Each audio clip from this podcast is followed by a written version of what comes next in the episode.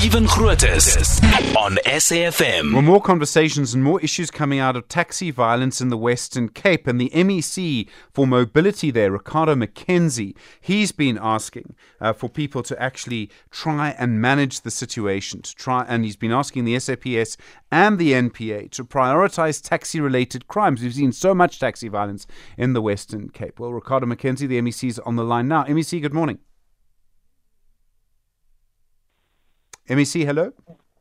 Thank you, Stephen. Can you hear me? Good morning. Yes, I can. Sorry about that. You're asking no the police and the NPA to prioritize taxi related cases.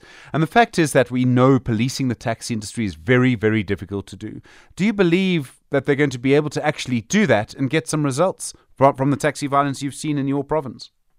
Yes, Stephen, I do believe it. And I do believe it because of the way we are doing it this time. And we've seen taxi violence in this country over the last 30, 40 years but little to zero prosecutions. We saw hitmen getting sentenced, a guard in Cape Town for burning a train, but we all know that people or the persons involved did not give the order. The paymasters consistently get away with murders in this country, and it's not unique to the Western Cape, as you know. So what we said, let's do something we have not done before.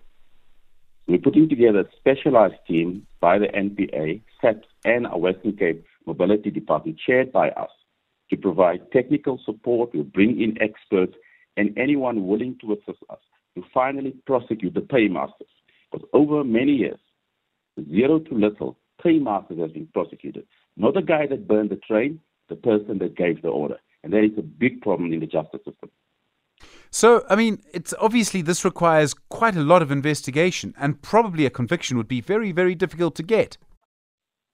Well, that's exactly why we said let's work together, literally in the same office led by a prosecutor, prosecution led, guiding the investigating with the technical data from the mobility department and the registrar to inform the investigator what needs to be done, what should not be done to ensure a successful prosecution, not of the hitman, but of the paymaster. Because the paymasters in this country consistently get away with murder, but the guy who, who pulls the trigger is the one going to jail, if ever.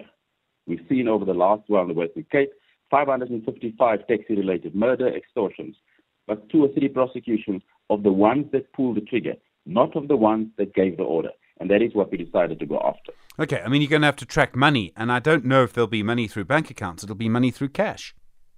Well, that's exactly part of the terms of, of reference is to rope in SARS and the SSA. Because there will be, people make mistakes. We've seen it happen over the years.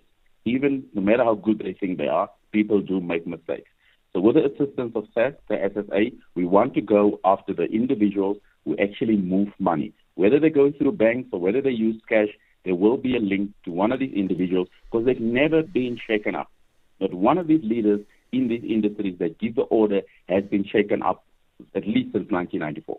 Ricardo Mackenzie, thank you. The MEC for Mobility in the Western Cape.